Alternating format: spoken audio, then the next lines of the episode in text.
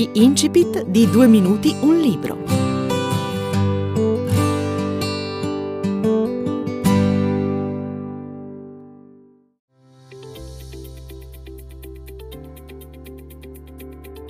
Ciao, sono Stella Laporta. Sono nata e cresciuta in Germania. Da pochi anni vivo in Italia e ho scritto il libro a notte fonda. Perché l'ho scritto? Inizialmente non avevo mai l'intenzione di scrivere un libro, però avevo così tante cose dentro di me che volevano uscire, che volevano essere ascoltate, quindi ho iniziato a metterle nero su bianco. Elaborare il libro a notte fonda era una catarsi per me, una liberazione e per questa semplice ragione l'ho scritto. Una domanda che mi porgono spesso è come mai hai scritto in italiano e non in tedesco? Ma per rendere la scrittura possibile c'era bisogno di un distacco estremo e utilizzando la seconda lingua sono riuscita a raggiungerlo. Quando arriviamo alla metà della nostra vita, come dice Dante, nel mezzo del cammin di nostra vita, o muore una persona cara, ci chiediamo da dove veniamo, chi siamo e perché siamo quelli che siamo. Anche la pandemia ci ha confrontato con noi stessi.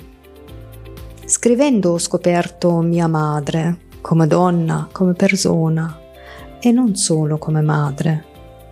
Quando era morta sono stata molto arrabbiata con lei perché non aveva presa cura di sé, perché mi aveva lasciata da sola. E noi due che ci eravamo sempre vicine.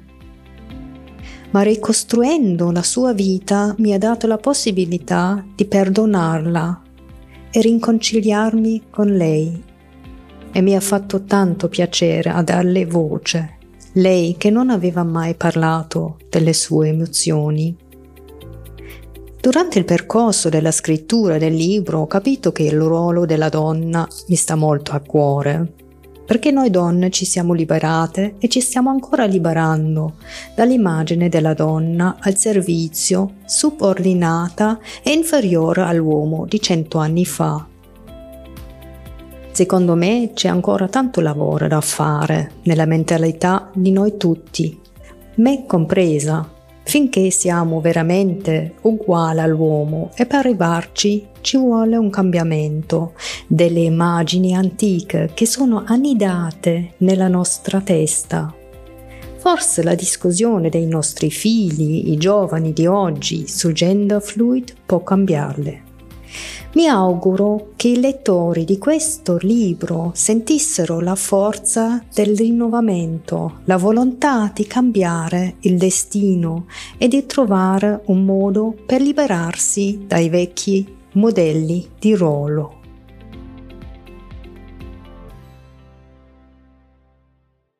A notte fonda di Stella alla Porta, Europa Edizioni.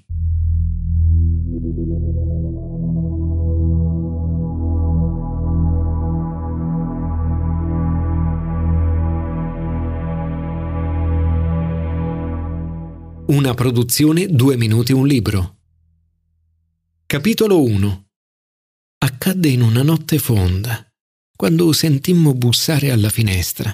Un suono ritmico, boom, boom, si ripeteva sempre più forte. Ci guardammo con ansia. Ancora spaventate ma ipnotizzate dal rumore, fissammo la finestra. Mia sorella si alzò e sollevò le tende. Fuori c'era il babbo Elsa aprì gli infissi e lui entrò. Iniziammo a parlare. Ci disse di stare tranquille e di non fare rumore. Ma noi non lo capimmo e facemmo mille domande. Pochi secondi dopo si scatenò l'inferno. Nostra madre, svegliata dal trambusto, entrò, si accorse di lui e si mise a strillare. Nostro padre la afferrò per il braccio e la trascinò fuori dalla stanza. Noi rimanemmo terrorizzate nella nostra camera. Ci sentivamo in colpa. Avevamo sbagliato ad aprire. Aspettammo lì immobili, senza sapere cosa fare, pensare o dire. Passarono secondi, minuti oppure ore, non lo saprei dire. Finalmente la porta si aprì e il babbo si ripresentò dicendo a Elsa con voce fredda di venire con lui e se ne andarono. Era venuto a prendere mia sorella, la sua figlia grande, per portarla con sé. Mia madre non ebbe la forza di opporre resistenza. Da quel giorno Elsa doveva vivere con lui, mentre io restavo con la mamma. Nel giro di un mese non avevo solo perso mio padre, ma anche la mia sorella adorata.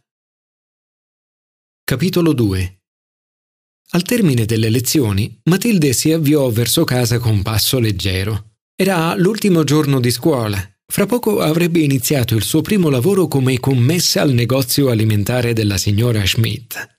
Avrebbe guadagnato un salario di 80 marchi e potendo risparmiare si sarebbe comprata un vestito nuovo per sé senza più dover portare gli abiti usati delle sorelle maggiori, già tante volte rattoppati. Gli occhi le brillavano a quel pensiero. Anche se doveva dare la maggior parte dello stipendio ai genitori, una piccola parte le sarebbe comunque rimasta. Invece di tornare subito a casa, si diresse verso il negozio di abbigliamento del suo paese per vedere se i saldi estivi fossero già iniziati. Da tempo sognava un vestito all'americana con un petticoat e voleva vedere se c'era qualcosa nella vetrina della signora Meyer. Si immaginava già a ballare con un bel ragazzo avvolta in una gonna che le dondolava intorno alle gambe, proprio come quella che stava davanti a lei in vetrina, bianca e nera, con il bordo di tulle. Ma non era tempo di fantasticare. Ora doveva tornare a casa per aiutare la mamma in cucina. Sua madre era una donna stanca che si trascinava ormai in un corpo consumato dalla nascita di undici figli. Matilde invece si sentiva bella, piena di vita e non voleva finire come lei. Era la più piccola e abitava ancora a casa insieme a due dei suoi fratelli. I grandi lavoravano ed erano già sposati e sua sorella maggiore era persino andata in America.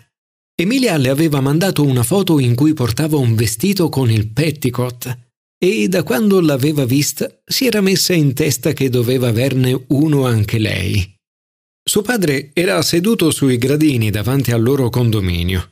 Con una birra in mano cantava una canzone e chiacchierava con i vicini, come faceva di solito da quando aveva perso il lavoro. Dopo la guerra aveva lavorato come bigliettaio e Matilde era fierissima di lui, vedendolo ogni giorno andare al lavoro nella sua elegante uniforme.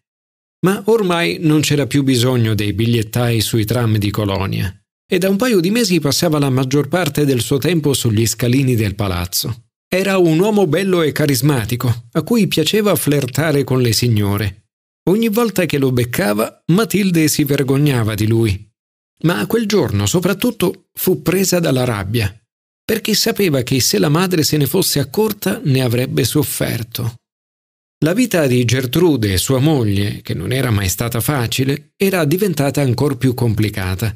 Ma lei non si lamentava più, si era arresa tanti anni prima. All'inizio del XIX secolo, la sua famiglia si era trasferita dalle zone paludose della Pomeraria a Colonia, nella speranza di trovare una vita migliore nella grande città. Poi era venuta la Prima Guerra Mondiale e in quel contesto Gertrude era stata fortunata a trovare un marito. Non erano tanti gli uomini che erano tornati sani dalla guerra. Ludovico l'aveva conquistata corteggiandola, facendola ridere e sentire apprezzata. Dopo un breve periodo di felicità erano arrivati i figli, uno dopo l'altro.